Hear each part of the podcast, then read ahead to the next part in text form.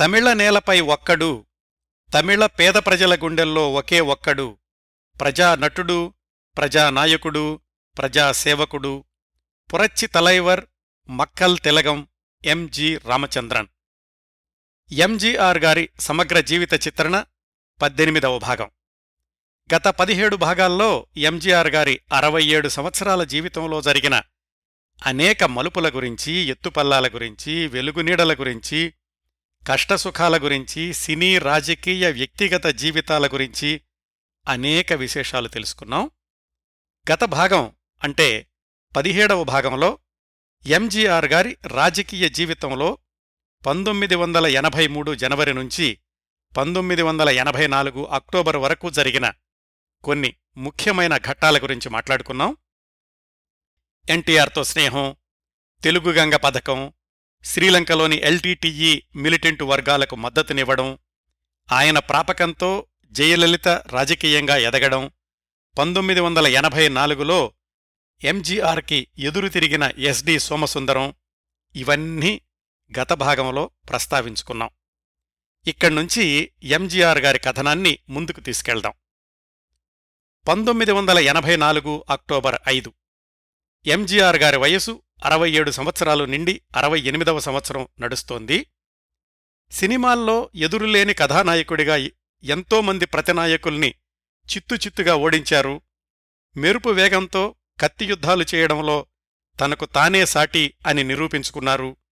ఆ తర్వాత రాజకీయాల్లో కూడా ఎదురులేని నాయకుణ్ణి అని నిరూపించుకుని తమిళనాడు ప్రజలకు ముఖ్యంగా పేదవారికి దైవాంశ సంభూతుడయ్యారు. ఎంజీఆర్ అంటే దేవుడు సూపర్ పవర్. ఎప్పుడూ నిస్సహాయుడు కాదు. ప్రపంచంలో ఏ దుష్టశక్తి ఆయన్ను ఏమీ చెయ్యలేదు. ఇవన్నీ ఆయన అభిమానుల అభిప్రాయాలు ఆ రోజుల్లో.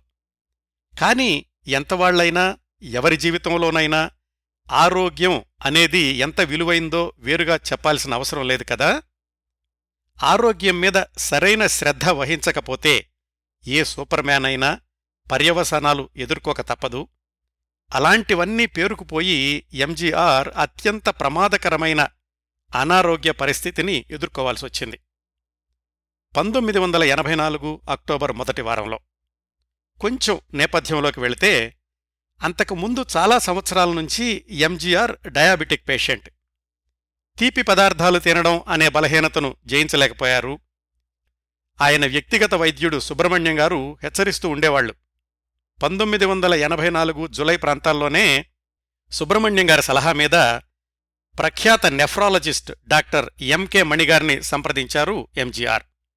ఎంకే మణి అంటే ఎమర్జెన్సీ సమయంలోనూ ఆ తర్వాత కూడా ప్రముఖ రాజకీయ నాయకుడు జయప్రకాష్ నారాయణ గారి కిడ్నీ వ్యాధికి చికిత్స చేసిన ప్రముఖ వైద్యులు. బొంబాయి నుంచి వచ్చి ఆయన పంతొమ్మిది వందల ఎనభై మూడులో మద్రాసులో ప్రారంభమైన అపోలో ఆసుపత్రిలో నెఫ్రాలజిస్టుగా చేరారు. ఎంజీఆర్ని పరీక్షించాక డాక్టర్ మణి చెప్పారు. రాజకీయాల ఒత్తిడి తగ్గించుకోవాలి ఆహార నియమాలు పాటించాలి కిడ్నీ సామర్థ్యం తగ్గుతోంది అవసరమైతే ఆసుపత్రిలో చేరడానికి సిద్ధంగా ఉండండి అని. ఇది జరిగిన కొద్ది వారాలకే రాజకీయాల్లో ఎస్డి సోమసుందరంతో తలనొప్పి మొదలైంది. అది కూడా ఎంజీఆర్ మీద తీవ్రమైన మానసిక ఒత్తిడిని కలగజేసింది. ఎంత అనారోగ్యంతో ఉన్నప్పటికీ ఎంజీఆర్ ఎప్పుడూ ఏమాత్రం బయటపడేవాళ్ళు కాదు.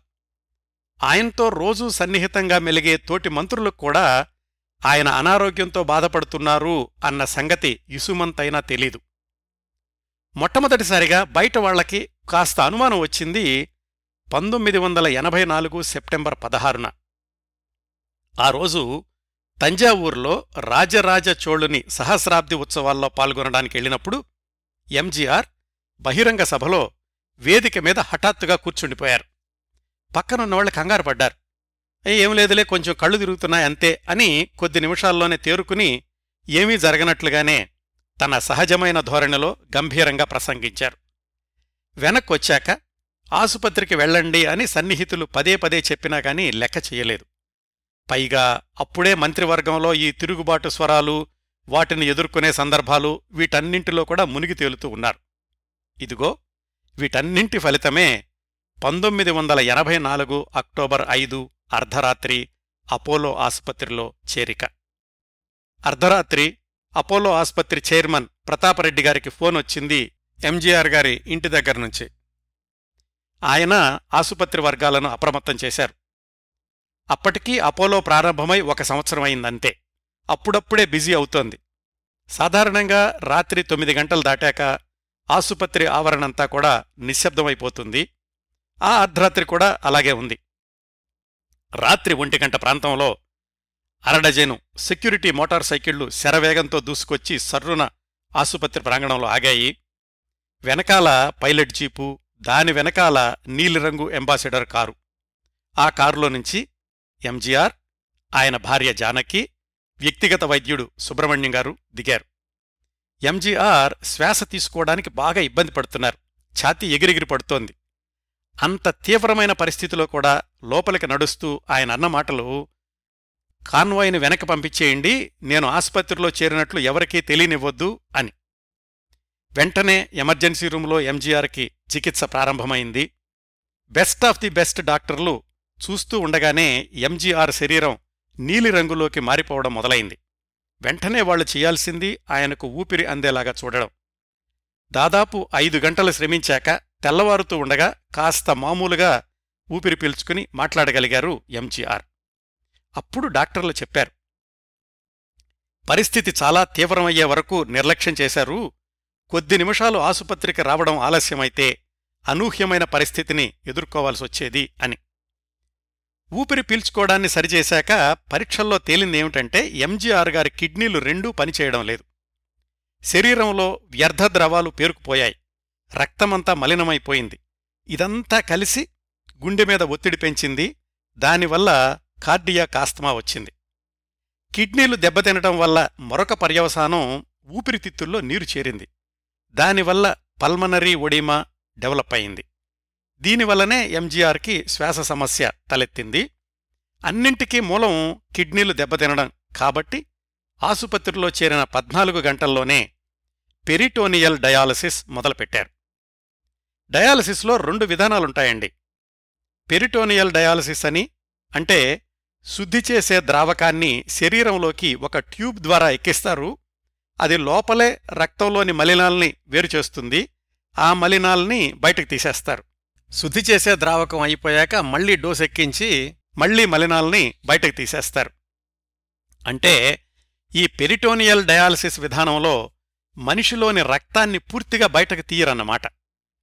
అదే రెండో పద్ధతి అంటే హీమోడయాలసిస్ అయితే మనిషిలోని రక్తాన్ని పూర్తిగా బయటకు ప్రవహింపచేసి ట్యూబుల ద్వారా దాన్ని శుద్ధి చేసి మళ్ళీ లోపలికి పంపిస్తారు. ఎంజీఆర్ అపోలో ఆసుపత్రిలో చేరిన మర్నాడు మొదలుపెట్టింది పెరిటోనియల్ డయాలసిస్ అన్నమాట. ఆ రోజు నుంచి రెండు మూడు వారాల పాటు ఎంజీఆర్ ఆరోగ్య పరిస్థితి రోలర్ కోస్టర్ రైడ్లాగా కొనసాగింది. వివరాలు తెలుసుకుందాం. అక్టోబర్ ఐదున ఆసుపత్రిలో చేరాక తన ఆరోగ్య పరిస్థితి వివరాలు భార్య జానకికి తప్ప బయటవారికి తెలియకూడదు అని ఎంజీఆర్ గట్టిగా చెప్పడంతోటి మొదటి వారం రోజులు ఎంజీఆర్ స్వల్ప అనారోగ్యంతో ఆసుపత్రిలో చేరారు. పెద్దగా కంగారు పడాల్సిన పనిలేదు కొంచెం ఊపిరి తీసుకోవడంలో ఇబ్బంది అని మాత్రమే ఒకటి రెండుసార్లు వార్తాపత్రికల్లో వచ్చింది. పెరిటోనియల్ డయాలసిస్ కొనసాగుతూ ఉండగానే ఎంజీఆర్ ఆసుపత్రిలో చేరిన వారానికి తమిళనాడు గవర్నర్ సుందర్లాల్ ఖురానా ఎంజీఆర్ని పరామర్శించడానికి ఆసుపత్రికెళ్ళారు. అప్పటికీ ఎంజీఆర్ ఆరోగ్యం కొంచెం మెరుగ్గా ఉంది. గవర్నర్ తోటి హుషారుగా మాట్లాడారు. రెండు రోజుల్లో ఆఫీసుకు వచ్చేస్తాను అని కూడా చెప్పారు ఎంజీఆర్.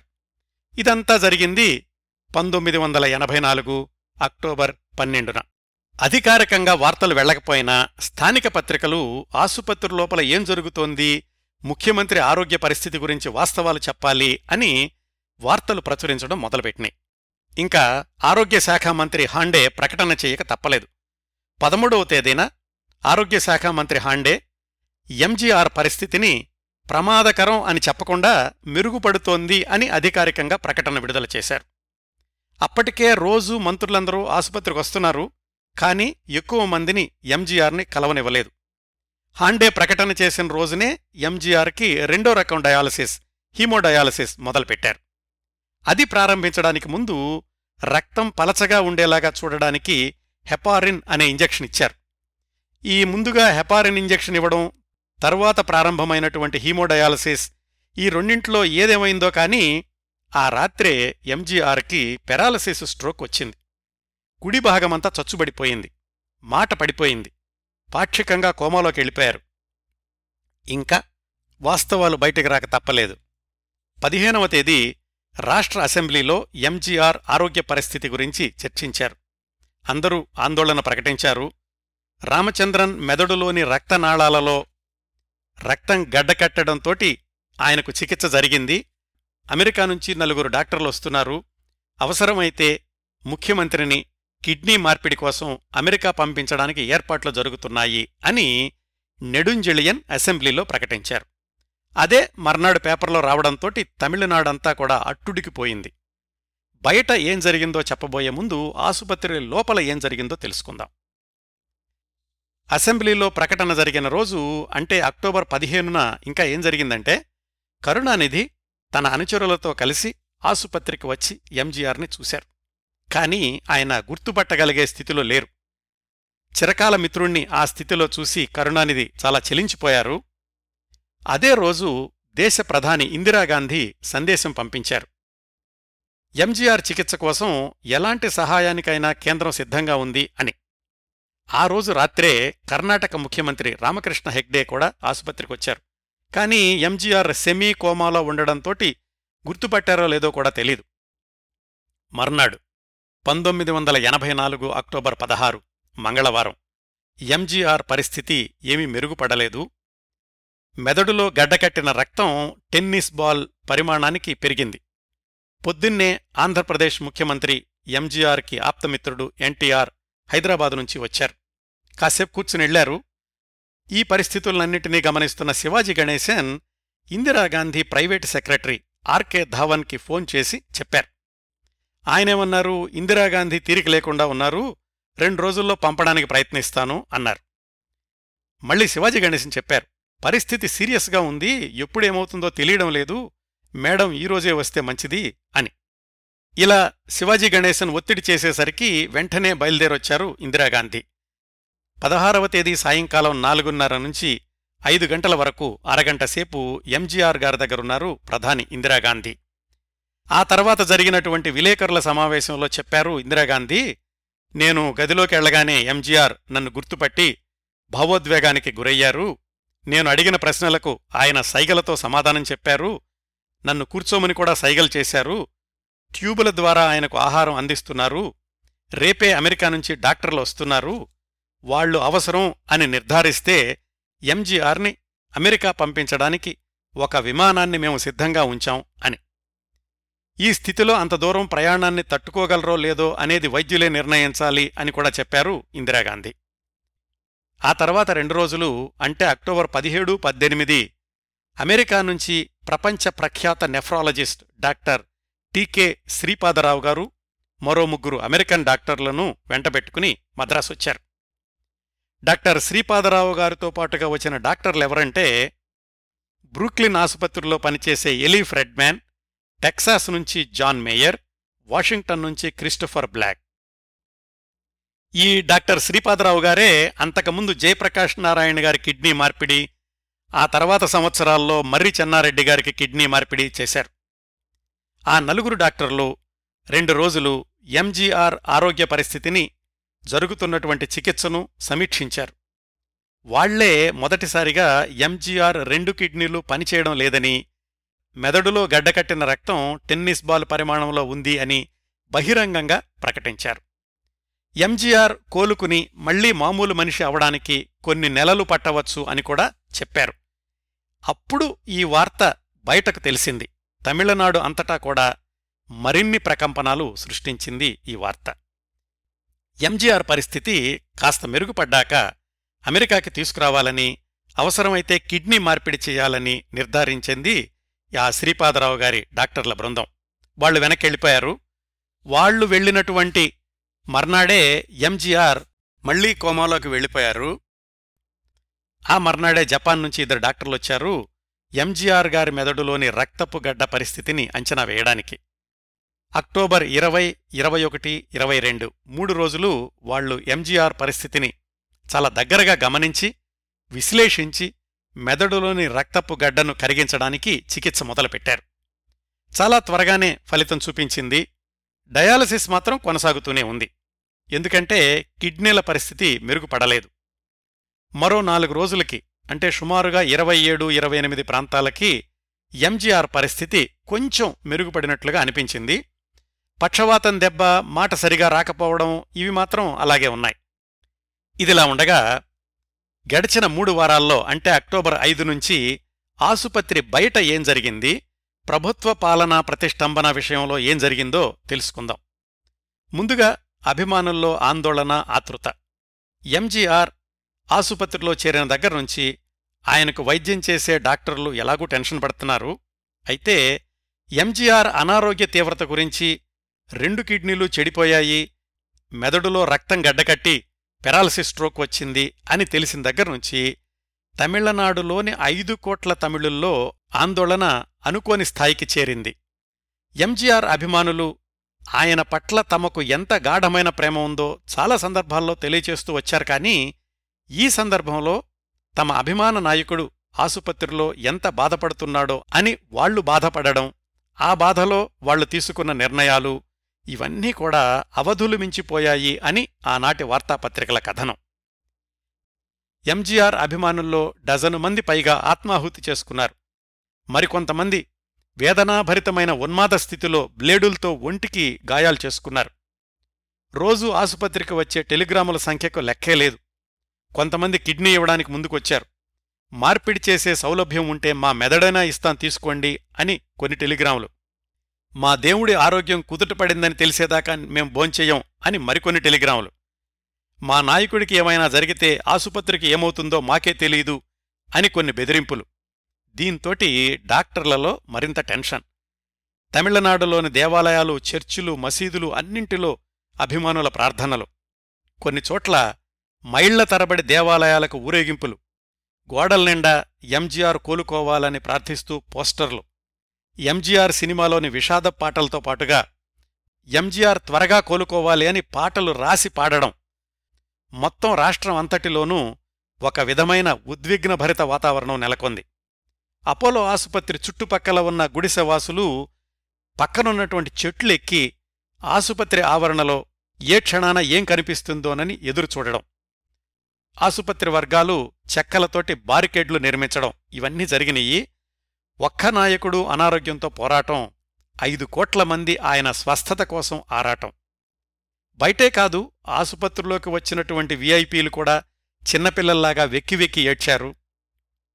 పన్నెండు సంవత్సరాలుగా రాజకీయంగా బద్ధవిరోధంతో ఉన్న కరుణానిధి కూడా పేరుని సార్థకం చేసుకుంటూ కరుణతో కరిగిపోయి తన పార్టీ పత్రిక మురసోలీలో చిరకాల మిత్రుడికి ఒక ఉత్తరం రాశారు. పరమనాస్తికుడైనటువంటి కరుణానిధి ఆ ఉత్తరానికి నేను ప్రార్థిస్తున్నాను అని హెడ్డింగ్ పెట్టారు. ఆ ఉత్తరంలో నుంచి కొంత భాగానికి అనువాదం వినిపిస్తాను. ప్రియమిత్రుడా పన్నెండు సంవత్సరాల రాజకీయ వైరం మన నలభై సంవత్సరాల చెలిమి స్మృతుల్లో మంచుగడ్డలా కరిగిపోయింది అనడానికి సాక్షి ఏంటో తెలుసా? నిన్ను ఆసుపత్రిలో చూసిన దగ్గర్నుంచి నా కళ్ళు కన్నీళ్ళ వరదలయ్యాయి. మన మధ్య ఇంకేమైనా చేదు భావాలు మిగిలి ఉంటే అవన్నీ కూడా ఇందులో నామరూపాలు లేకుండా కొట్టుకుపోతున్నాయి. మిత్రుడా ఒక్కసారి కళ్ళు తెరు నా కళ్ళల్లోకి చూడు. మళ్ళీ బాల్యమిత్రుల్లా మాట్లాడుకుందాం. గతంలోకి తొంగిచూస్తే ఎన్ని ఆత్మీయ స్మృతులు ఎన్ని ఉద్విగ్నభరిత సన్నివేశాలు. నేను కాళ్ళకుడి ఉద్యమంలో అరెస్టయి త్రిచీ జైల్లో ఆరు నెలలపాటు ఉండి తర్వాత వెనక్కి తిరిగొచ్చిన రోజు నీకు గుర్తుందా? త్రిచి నుంచి రైలులో ప్రయాణించి ఎగ్మూర్ స్టేషన్లో దిగ్గానే రెండు చేతులు చాచి నన్ను ఆత్మీయంగా ఆహ్వానించింది నువ్వే కదా. ఆ రెండు చేతులు నాకు ఎంత భరోసానిచ్చాయి ఎంత ధైర్యాన్నిచ్చాయి ఎంత రక్షణనిచ్చాయి జనసముద్రం చుట్టుముడుతుంటే నన్ను భుజాల మీద ఎక్కించుకుని కారు దగ్గరకు మోసుకెళ్ళిన నీ హీరోయిజాన్ని ఎలా మర్చిపోతాను మిత్రమా? ఆ గందరగోళంలో నీ ఖరీదైన విదేశీ వాచి కూడా ఎవరో కొట్టేశారు. అయినా నువ్వు పట్టించుకోలేదు. నా రక్షణే నీ ధ్యేయం అన్నావు. మామూలు సమయాల్లో గుర్తు తెచ్చుకోవడం వేరు. నువ్వు ఆసుపత్రిలో కొట్టుమిట్టాడుతున్న ఈ సమయంలో ఇలాంటివి జ్ఞప్తికొస్తుంటే నా గుండె చప్పుడూ పెదవులు పలికే ప్రతి మాటా చెప్పేది నువ్వు త్వరగా కోలుకోవాలి అని. ప్రియమిత్రుడా నా ప్రార్థన ఫలిస్తుందని ఆశిస్తున్నా. ప్రార్థన అంటే పూజ చేయడం మాత్రమే కాదు విన్నవించడం మనసులో కోరుకోవడం కూడా. దయచేసి సంపూర్ణ ఆరోగ్యంతో ఆసుపత్రి నుంచి తొందరగా బయటికిరా మళ్ళీ నవ్వుకుంటూ మాట్లాడుకుందాం. రాజకీయ మలినాలు అంటని జ్ఞాపకాల దారిలో కాసేపైనా కలిసి నడుద్దాం. వాదాలు విభేదాలు వదిలేద్దాం. ఆ రోజు సేలంలో ఎలాగైతే మనం రూమ్మేట్లుగా ఉన్నప్పుడు మాట్లాడుకునేవాళ్ళమో అలా కలిసి మాట్లాడుకుందాం. సూర్యకిరణాల తీవ్రతకు కరిగిపోయే పొగమంచులాగా నీ ఆరోగ్య సమస్యలు తొలగిపోవాలి అని కోరుకుంటూ ఎప్పటికీ నీ స్నేహితుడు ఎంకే మనిషికి మనిషికి మధ్య ఆదర్శాల్లో అభిప్రాయాల్లో రాజకీయాల్లో నమ్మకాల్లో జీవన విధానాల్లో ఎన్ని వ్యత్యాసాలైనా ఉండొచ్చు కానీ మౌలికమైన మానవ బంధం అది తెగిపోకూడదు. కరుణానిధి ఉత్తరం నిరూపించింది అదే. ఇంకా ఆ మూడు వారాల్లో తలెత్తిన పరిపాలనా సంక్షోభం గురించి మాట్లాడుకుందాం. ఉన్నట్టుండి ముఖ్యమంత్రి విధులకు హాజరు కాలేని పరిస్థితుల్లో రాష్ట్రపాలన ఎలా జరగాలి? అంతమంది మంత్రులు ఉన్నప్పటికీ చాలా వరకు పరిపాలన ఎంజీఆర్ కనుసన్నల్లోనే నడుస్తూ ఉండేది అప్పటి వరకు. అలాంటిది ఎలాంటి సూచనలు లేకుండా హఠాత్తుగా మోగపోయారు ఎంజీఆర్ మరి తర్వాత ఎవరు? ఏం చెయ్యాలి? సహజంగానే పార్టీలో ఎంజీఆర్ తర్వాత సీనియర్ మోస్ట్ అనదగిన వాళ్ళు ఎంజీఆర్ చిరకాల మిత్రుడు సన్నిహితుడు ఆర్ఎం వీరప్పన్ అలాగే పరిపాలనా వ్యవహారాల్లో సీనియర్ నెడుంజలియన్. ఎవరు పరిపాలనను తమ చేతుల్లోకి తీసుకోవాలి? అంటే అది వాళ్ళ ఇష్టమే కాదు. గవర్నర్ ఆమోదముద్ర కూడా కావాలి. అమెరికన్ డాక్టర్లు వెళ్ళిన మర్నాడే అక్టోబర్ పంతొమ్మిది ఉదయం Nedunchezhiyan S. Ramachandran KAK RM Veerappan వీళ్ళందరూ గవర్నర్ని కలుసుకున్నారు. తాత్కాలికంగా ముఖ్యమంత్రిగా కాకుండా కేవలం ముఖ్యమంత్రి ఫైళ్ళను మాత్రం చూడ్డానికి నెడుంజలియన్కి అనుమతిస్తున్నట్లు గవర్నర్ ఆఫీసు నుంచి ఉత్తర్వులు వెలువడ్డాయి. కావాలంటే మంత్రులు అనధికారికంగా కలుసుకోవచ్చు కానీ కీలకమైన నిర్ణయాలేమీ తీసుకోకూడదు అని కూడా గవర్నర్ ఉత్తర్వులో చెప్పారు. అయితే ఎంజీఆర్ కోలుకోవడానికి కొన్ని నెలలు పడుతుంది అని తెలిసాక మళ్ళా నెడుంజెలియన్ చీఫ్ సెక్రటరీ గవర్నర్ని కలుసుకున్నారు. ఎంజీఆర్ కోమాలోకి వెళ్ళబోయే ముందు రోజు నన్ను అన్ని విషయాలు చూసుకోమని చెప్పారు అన్నారు నెడుంజెలియన్. గవర్నర్ కూడా న్యాయ సలహాలు తీసుకున్న మీదట మంత్రివర్గ సమావేశాలకి అలాగే ముఖ్యమంత్రి అధికార బాధ్యతలు నిర్వహించడానికి నెడుంజెలియన్ను అనుమతిచ్చారు. ఆ విధంగా అక్టోబర్ ఇరవై ఎనిమిది నుంచి నెడుంజెలియన్ తాత్కాలిక ముఖ్యమంత్రి అయ్యారు. ఇంతకీ జయలలిత పరిస్థితి ఏమిటి? రెండు మూడు సార్లు ఆసుపత్రికి వెళ్ళినప్పటికీ జానకికి ఆమె రావడం ఇష్టం లేదు. మంత్రుల్లో కూడా చాలామంది జయలలిత అంటే అయిష్టంగానే ఉండేవాళ్ళు కదా. తను ప్రాపగాండా సెక్రటరీని కదా అని జపాన్ నుంచి ఎంజీఆర్ వైద్యం కోసం డాక్టర్లు వస్తున్నారు అని ఒకరోజు పత్రికా ప్రకటన జారీ చేశారు జయలలిత. ఇలాంటి పనులు మేం చూసుకుంటాం మీరు పత్రికా ప్రకటనలు ఇవ్వద్దు అని మంత్రుల్లో కొందరు ఆమెను హెచ్చరించారు.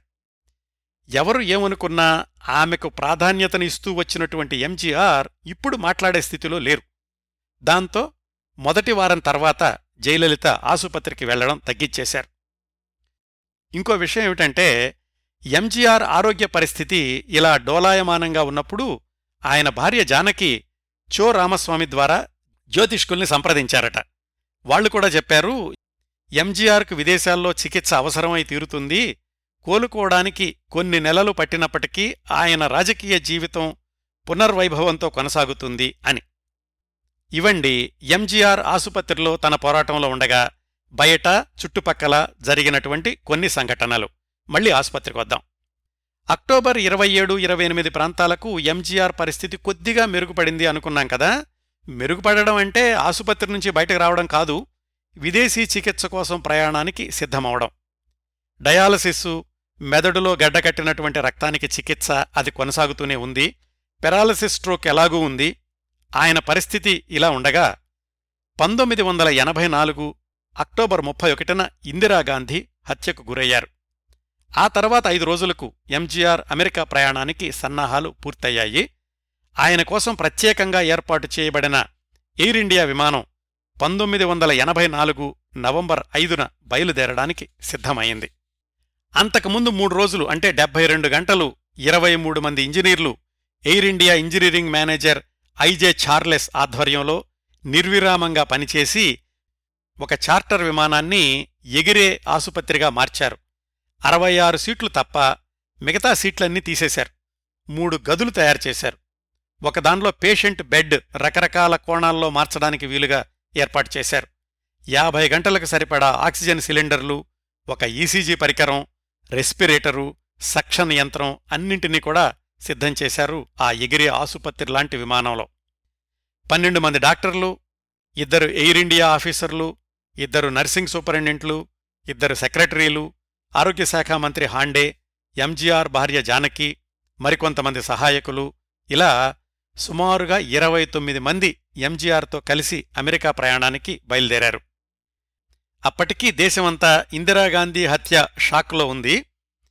ఢిల్లీ నుంచి కేంద్ర మంత్రి పివి నరసింహారావు గారు policy planning committee chairman G Parthasarathy AICCI general secretary GK Moopanar వీళ్ళంతా ఎంజీఆర్కి వీడ్కోలు చెప్పడానికి ఢిల్లీ నుంచి ప్రత్యేకంగా వచ్చారు.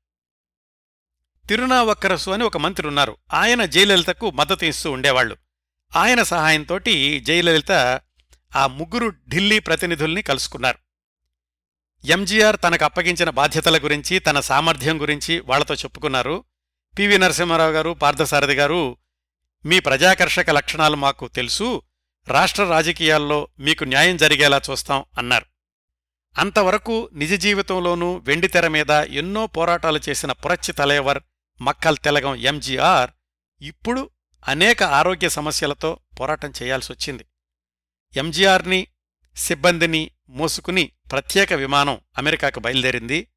ఆ వెళ్ళడం వెళ్ళడం ఎంజీఆర్ మూడు నెలల పాటు అమెరికాలోనే ఉండిపోవాల్సొచ్చింది ఆ నెలల్లోనే కిడ్నీ మార్పిడి మిగతా అనారోగ్యాలకు చికిత్స జరుగుతూ ఉండగానే తమిళనాడులో అసెంబ్లీ పార్లమెంటు ఎన్నికలు రావడం ఎంజీఆర్ ఆసుపత్రిలో ఉండి కూడా ఏఐఏడీఎంకే కాంగ్రెస్ ఐ కూటమిని అనూహ్యమైన విజయపథంలో నడిపించడం కోట్లాది మంది అభిమానుల ఆశీస్సులతో మూడు నెలల తర్వాత పాక్షికంగా మెరుగుపడినటువంటి ఆరోగ్యంతో వెనక్కి రావడం ఇవన్నీ జరిగాయి. వివరాల్లోకి వెళదాం. ఎంజీఆర్ ఆయన బృందం నవంబర్ ఆరున న్యూయార్క్ చేరుకుంది. ఆ తర్వాత డిసెంబర్ పంతొమ్మిదిన కానీ కిడ్నీ మార్పిడి ఆపరేషన్ జరగలేదు. ఈ నెలన్నరలో సస్పెన్స్ డ్రామాకి సరిపడినన్ని సంఘటనలు జరిగాయండి. వరుసగా చెప్తాను. ఎంజీఆర్ను చేర్చిన ఆసుపత్రి న్యూయార్క్ బ్రూక్లిన్లోని డౌన్ స్టేట్ మెడికల్ సెంటర్. అప్పటికి క్రిందటి నెలలో మద్రాస్ వెళ్ళి ఎంజీఆర్ను పరీక్షించి వచ్చింది కూడా ఈ బ్రూక్లిన్ డౌన్ స్టేట్ మెడికల్ సెంటర్లో పనిచేసేటటువంటి డాక్టర్ శ్రీపాదరావు గారి బృందమే. కిడ్నీ వ్యాధులకు చికిత్స చేయడానికి ఈ ఆసుపత్రి డాక్టర్లకు మంచి పేరుంది ఆ రోజుల్లో. ఈ ఆసుపత్రిలోనే ఏ సెల్ బి అనే పేరుతో రిజిస్టర్ అయినటువంటి విఐపి సూట్లో ఎంజీఆర్ను ఉంచారు చికిత్స ప్రారంభించారు. ఆయనకు సేవలందించే అత్యవసరమైన సిబ్బంది తప్ప ఇంకెవ్వరినీ లోపలికి అనుమతించలేదు. ఎవరైనా ఆయన్ను చూడాలంటే మూడంచెల భద్రతా వలయాన్ని దాటికి వెళ్ళాలి బాహ్య వలయంలో అమెరికన్ సీక్రెట్ సర్వీసెస్ భద్రతా అధికారులు. వాళ్ళ తర్వాత ఆసుపత్రి భద్రతా దళం. ఆ తర్వాత తమిళనాడు రాష్ట్ర ప్రభుత్వానికి సంబంధించిన సాయుధ దళాలు. ఇంత రక్షణ వలయం లోపల ఎంజీఆర్ చికిత్స గది ఉండేది. లోపల జరుగుతున్న చికిత్స గురించిన సమాచారం కూడా చాలా వడపోతల తర్వాత బయటకు వచ్చేది.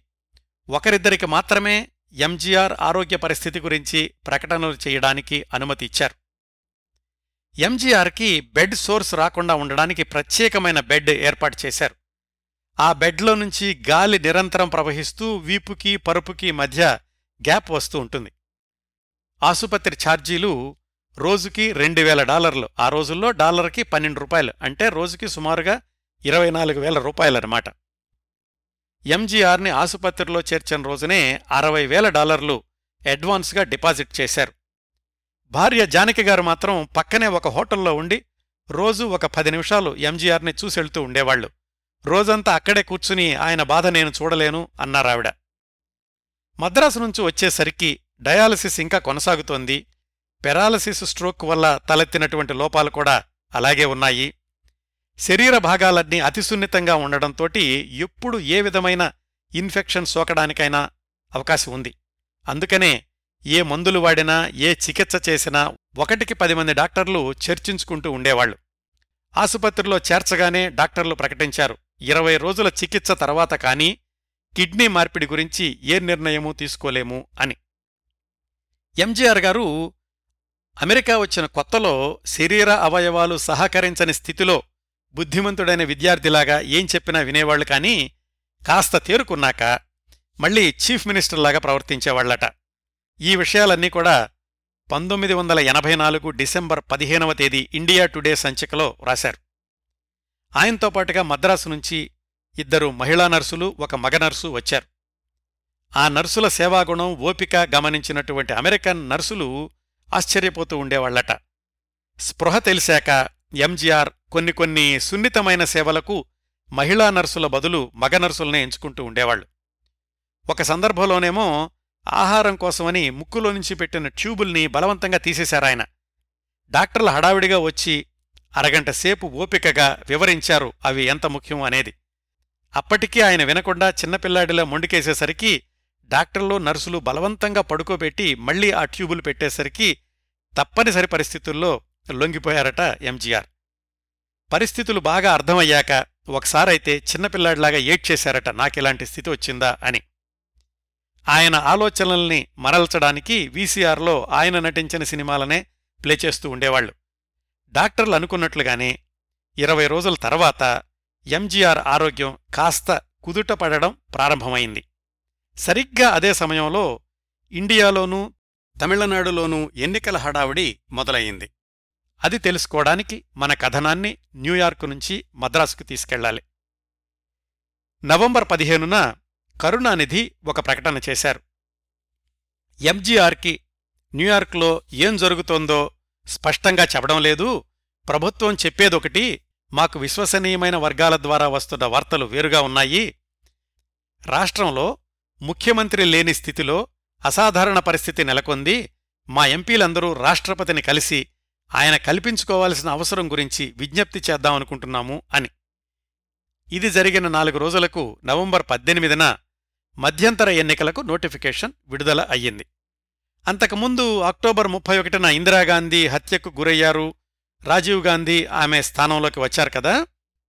పంతొమ్మిది వందల ఎనభై ఐదు జనవరిలో జరగాల్సిన పార్లమెంటు ఎన్నికల్ని అలాగే పంతొమ్మిది వందల ఎనభై ఐదు మేలో జరగాల్సిన కొన్ని రాష్ట్రాల అసెంబ్లీ ఎన్నికల్ని కూడా ముందుగానే డిసెంబర్ ఇరవై నాలుగు ఇరవై ఏడు తేదీల్లో నిర్వహిస్తారు అని ప్రకటించారు.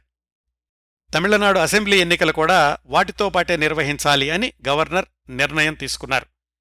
దేశంలోనూ రాష్ట్రంలోనూ ఎంజీఆర్ పరంగానూ కూడా ఈ మధ్యంతర ఎన్నికల పర్వం అనేది అత్యంత ముఖ్యమైన కీలకమైన సందర్భం. ఎంజీఆర్ ముఖ్యమంత్రి రాష్ట్రానికి వేల మైళ్ళ దూరంలో మాట్లాడలేని కదలలేని స్థితిలో ఉన్నారు. మరి ఎన్నికల్లో ఎలా పాల్గొంటారు? పాల్గొనడానికి చట్టం అనుమతిస్తుందా? అనుమతించినా ఒకే ఒక్కడుగా పార్టీని నడిపిస్తున్న ఎంజీఆర్ లేకుండా ఎలా?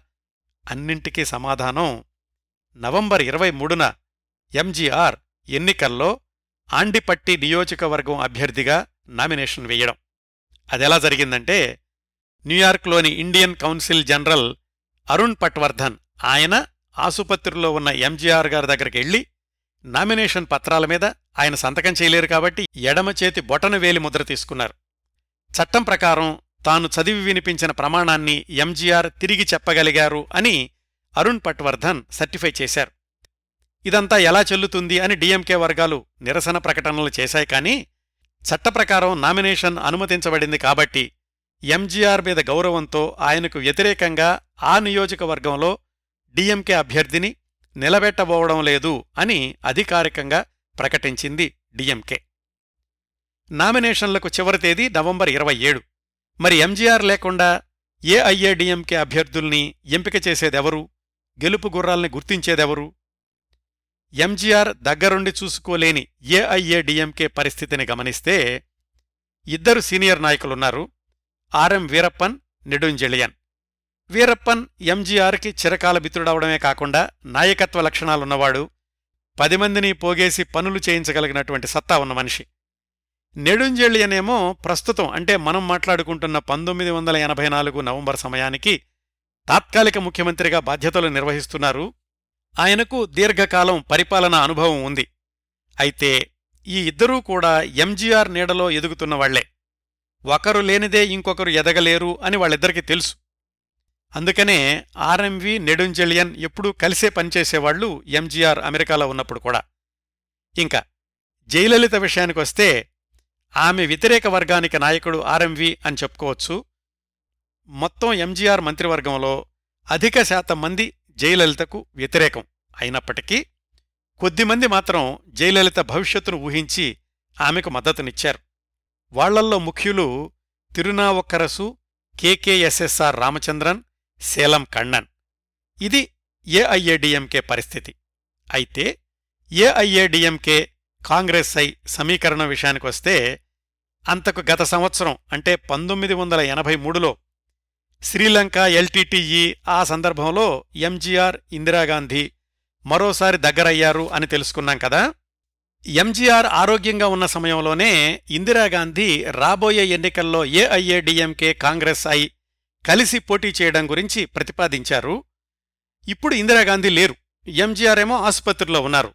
అయినా కానీ రాజీవ్ గాంధీ కూడా రాజకీయ వాతావరణాన్ని గమనించడం ప్రారంభించి ఏఐఏడిఎంకేతో కలిసి పోటీ చేస్తేనే మంచిది అని వీరప్పనికి నెడుంజళేనికి కబురు చేశారు రాజీవ్ గాంధీ. ఆ ఒప్పందం ప్రకారం పార్లమెంటులో అయితేనేమో కాంగ్రెస్ ఐకి ఎక్కువ సీట్లు ఏఐఏడిఎంకి తక్కువ సీట్లు తీసుకునేలాగా అసెంబ్లీ ఎన్నికల్లో ఏఐఏడిఎంకే ఎక్కువ సీట్లు తీసుకుని కాంగ్రెస్ ఐకి తక్కువ సీట్లు పోటీ చేసేలాగా పెద్ద చర్చలు లేకుండానే ఒక ఒప్పందానికి వచ్చారు. అటు ఇందిరాగాంధీ హత్య ఇటు ఎంజీఆర్ అనారోగ్యం ఈ రెండూ కలిసి రెండు పార్టీల కూటమికి సానుభూతి ఓట్లు తెచ్చిపెడతాయి అని వాళ్ళ ఆలోచన. ఇంకోవైపు కరుణానిధి జనతా పార్టీ లాంటి చిన్న చిన్న పార్టీలతో కలిసి నడవక తప్పలేదు. ఏఐఏడిఎంకే అభ్యర్థుల ఎంపికలో ఆర్ఎం వీరప్పనే ప్రముఖ పాత్ర వహించారు. జయలలిత ఢిల్లీ పెద్దలతోటి సిఫార్సు చేయించుకున్నప్పటికీ ఆమెకు అభ్యర్థుల జాబితాలో స్థానం దక్కలేదు సరికదా. ఆర్ఎంవి ఆమెను నాలుగో తరగతి మహిళ ఇలాంటి దుష్టశక్తుల్ని పైకి రానివ్వకూడదు అని ప్రకటించారు. కాళెముత్తు అనే మంత్రి అయితే మరింత అసభ్యంగా జయలలిత గురించి మాట్లాడారు. రాజకీయాల్లో ఎదురు తిరిగేవాళ్ళు మాత్రమే సమర్థులు కాదండి. అవసరమైనప్పుడు మౌనం వహించి వేచి చూసే ఓపిక ఉన్నవాళ్ళు కూడా సమర్థులే. ఎన్నో అవమానకరమైన వ్యాఖ్యలను వినాల్సి వచ్చినప్పటికీ తనక్కూడా ఒకరోజు వస్తుంది అన్న నమ్మకంతో జయలలిత ఓపికతో అన్నీ భరిస్తూ వచ్చారు. అనుకున్న తేదీ కంటే ముందుగానే ఆర్ఎం వీరప్పన్ ఏఐఏడిఎంకే అభ్యర్థుల జాబితాను విడుదల చేశారు. ఎన్నికల ప్రచారం మొదలయ్యింది. మరి ఇవన్నీ న్యూయార్క్ ఆసుపత్రిలో ఉన్న ఎంజీఆర్కి ఎలా తెలుస్తున్నాయి? నోరు విప్పి మాట్లాడలేని స్థితిలో ఎలక్షన్ పరిణామాల గురించి ఆయన ఏమనుకున్నారు? వాటిని అనుచరులకు ఎలా తెలియచేశారు? ఒకసారి న్యూయార్క్ ఆసుపత్రికి వెళదాం రండి. ఆయనకు మిగతా లోపాలను సవరించడానికి చికిత్స జరుగుతూనే ఉంది. ఆ రోజుల్లో ఎంజీఆర్ ఆసుపత్రిలో ఉన్న పరిస్థితి గురించి డాక్టర్ పళని జి పెరియసామి అనేటటువంటి అప్పటికీ అమెరికాలో ఎకనామిక్స్ ప్రొఫెసరు ఆ తర్వాత రోజుల్లో తమిళనాడులో ప్రముఖ పారిశ్రామికవేత్త ఆ పెరియసామి గారు ఒక పుస్తకంలో రాశారు. ఎంజీఆర్ ఏఐఏడిఎంకే ప్రారంభించిన కొత్తలో అమెరికా వెళ్ళినప్పుడు ఆయనతో సన్నిహిత పరిచయం ఏర్పడింది ఈ పెరియసామి గారికి. ఇప్పుడు న్యూయార్క్ ఆసుపత్రిలో ఉన్నప్పుడు కూడా పెరియసామి రోజూ ఆసుపత్రిలో ఎంజీఆర్కి దగ్గరగా ఉండేవాళ్ళు ఆయన రాసుకున్న ప్రకారం ఏమిటంటే ఎంజీఆర్ వార్తాపత్రికలు చదివేవాళ్ళు టీవీలో వార్తలు వినేవాళ్ళు ప్రతిరోజూ తమిళనాడు నుంచి వచ్చిన వార్తలు బులెటిన్ని సహాయకులు చదివి వినిపిస్తూ ఉండేవాళ్ళు ఆ తర్వాత ప్రతిరోజు పోలీస్ ఆఫీసర్లు ఫోన్లో ఆయనకు రాష్ట్రం గురించి తాజా సమాచారం చెబుతూ ఉండేవాళ్ళు వీటిల్లో ఏమైనా తేడాలు అనిపిస్తే పెరీసామితో చెప్పి మద్రాసులోని ఆర్ఎంవి నెడుంజెలియన్ చీఫ్ సెక్రటరీ చొక్కలింగం వీళ్ళందర్నీ ఫోన్లోకి తీసుకురమ్మని చెప్పేవాళ్ళు ఎంజీఆర్. వాళ్ళు చెప్పేది వింటూ తను చెప్పదలుచుకున్నది సంజ్ఞలతో చూపిస్తూ ఉంటే పెరియసామి వాటిని అర్థం చేసుకుని ఫోన్లో ఆర్ఎంవి బృందానికి చెప్తూ ఉండేవాళ్ళు ఈ విధంగా ప్రతిరోజు తమిళనాడు రాజకీయ రంగంలో ఏం జరుగుతోందో అప్ టు డేట్గా ఉండేవాళ్ళు ఎంజీఆర్. ఇదంతా రాజకీయ క్రీడ కదా. ఒక్కొక్కసారి అమానవీయ క్రీడ కూడా అవుతుందండి. డిసెంబర్ మొదట్లో తమిళనాడులో ఒక పుకారు పుట్టించారు ఎంజీఆర్ జీవించలేరు ఆయన ఎప్పుడో చనిపోయారు ఆయన మృతదేహం ఫ్రేజర్లో ఉంది. ఎన్నికలయ్యే వరకు ఈ విషయం ఏఐఏడిఎంకే వర్గాలు బయట పెట్టదలుచుకోలేదు అని. డిఎంకే వర్గాలు ఈ పుకారుని తమకి అనుకూలంగా వాడుకోవడం మొదలుపెట్టాయి. అసలు ఈ పుకారుకి జయలలితే కారణం అని ఆర్ఎంవి విరుచుకుపడ్డారు. ఓటర్లకు ఎంజీఆర్ గురించి నమ్మకం కలిగించాలంటే ఏమైనా చెయ్యాలి. ఆర్ఎంవి సలహా మీద ఆసుపత్రిలో ఎంజీఆర్ దగ్గర ఉండేటటువంటి పెరియసామి ఆయన మిత్రుల సహాయంతోటి ఎంజీఆర్ గురించి ఒక చిన్న వీడియో తీశారు. ఎంజీఆర్ వార్తాపత్రికలు చదవడం సందర్శకులతో నవ్వుతూ మాట్లాడడం భోజనం చేయడం ఉపాహారం తినడం ఇలాంటివన్నీ అందులో చిత్రీకరించారు. ఈ వీడియోని మీరిప్పుడు యూట్యూబ్లో చూడొచ్చండి. డిసెంబర్ తొమ్మిదవ తేదీన ఆ వీడియోని మద్రాసులో విలేకరులకు చూపించారు. ఎంజీఆర్ బాగానే ఉన్నారు త్వరలో వచ్చేస్తారు అనే సందేశాన్ని కూడా ఇచ్చారు. ఆ వీడియోని ఇందిరాగాంధీ హత్యకు సంబంధించినటువంటి ఫుటేజ్తో కలిపి వెట్రి తిరుమగన్ అనే పేరుతో ఒక చిన్న డాక్యుమెంటరీలాగా తయారుచేసి అన్ని థియేటర్లలోనూ అవసరమైన చోట బహిరంగ సభల్లో కూడా ప్రదర్శించడం మొదలుపెట్టారు. అటువైపు కరుణానిధి ఆయనేమో కొత్త పంధాలో పదునైన బాణాలు విసురుతున్నారు. మీరు నన్ను గెలిపిస్తే ఎంజీఆర్ ఆరోగ్యంతో తిరిగొచ్చాక అధికార పీఠాన్ని అప్పగిస్తాను అని ఆయన వైద్య చికిత్సకయ్యే ఖర్చులన్నీ కూడా రాష్ట్ర ప్రభుత్వమే భరిస్తుంది అని ఇలాంటివన్నీ కూడా వాగ్దానాలు చేశారు బహిరంగ సభల్లో. ఏఐఏడిఎంకే ఓటర్లలో ఎంజీఆర్ వీడియో సానుభూతిని తీసుకొచ్చినప్పటికీ కరుణానిధిని ఎదుర్కోవాలంటే బలీయమైన క్రౌడ్ పుల్లర్ కావాలి. జయలలితను సమర్థించే రామచంద్రన్ తిరునావక్కరసు జయలలితను రంగంలోకి దింపాల్సిందే అని ఆర్ఎంవి మీద ఒత్తిడి తీసుకురావడం మొదలుపెట్టారు. ఈ విషయం తెలుసుకున్నటువంటి ఎంజీఆర్ గారి భార్య జానకి ఫోన్లో తిరునావక్కరసుని పిలిచి ఎట్టి పరిస్థితుల్లోనూ జయలలితను ప్రచారానికి తీసుకురావద్దు అని చెప్పారు. అప్పుడు తిరునావక్కరసు అన్నారట అమ్మా మీరు అమెరికా నుంచి ముఖ్యమంత్రి భార్యగా తిరిగి రావాలనుకుంటున్నారా? లేక మాజీ ముఖ్యమంత్రి భార్యగా తిరిగి రావాలనుకుంటున్నారా? అని. దాంతోటి ఆమె ఫోను టక్కన పెట్టేశారు. జయలలితేమో అటు రాజీవ్ గాంధీ దగ్గర నుంచి ఇటు ఎంజీఆర్ గారన్నయ్య చక్రపాణి గారి వైపు నుంచి ఒత్తిడి తెచ్చారు. దాంతోటి ఆర్ఎం వీరప్పన్ నెడుంజెళియన్ దిగిరాక తప్పలేదు. తనని ఎంతగా ఎదిరించినా దూషించినా పెద్దవాడు అని ఆర్ఎంవి దగ్గరకెళ్ళి ఆయన ఆశీస్సులు తీసుకున్నారు జయలలిత ఎన్నికల ప్రచారానికి వెళ్ళబోయే ముందు. అలాగే తనను అభిమానించే తను అభిమానించే ఎంజీఆర్ గారి అన్నయ్య చక్రపాణి గారి దగ్గర కూడా ఆశీస్సులు తీసుకుని జయలలిత ఎన్నికల ప్రచారంలోకి దూకారు. వీర నారిలాగా చెలరేగిపోయారు.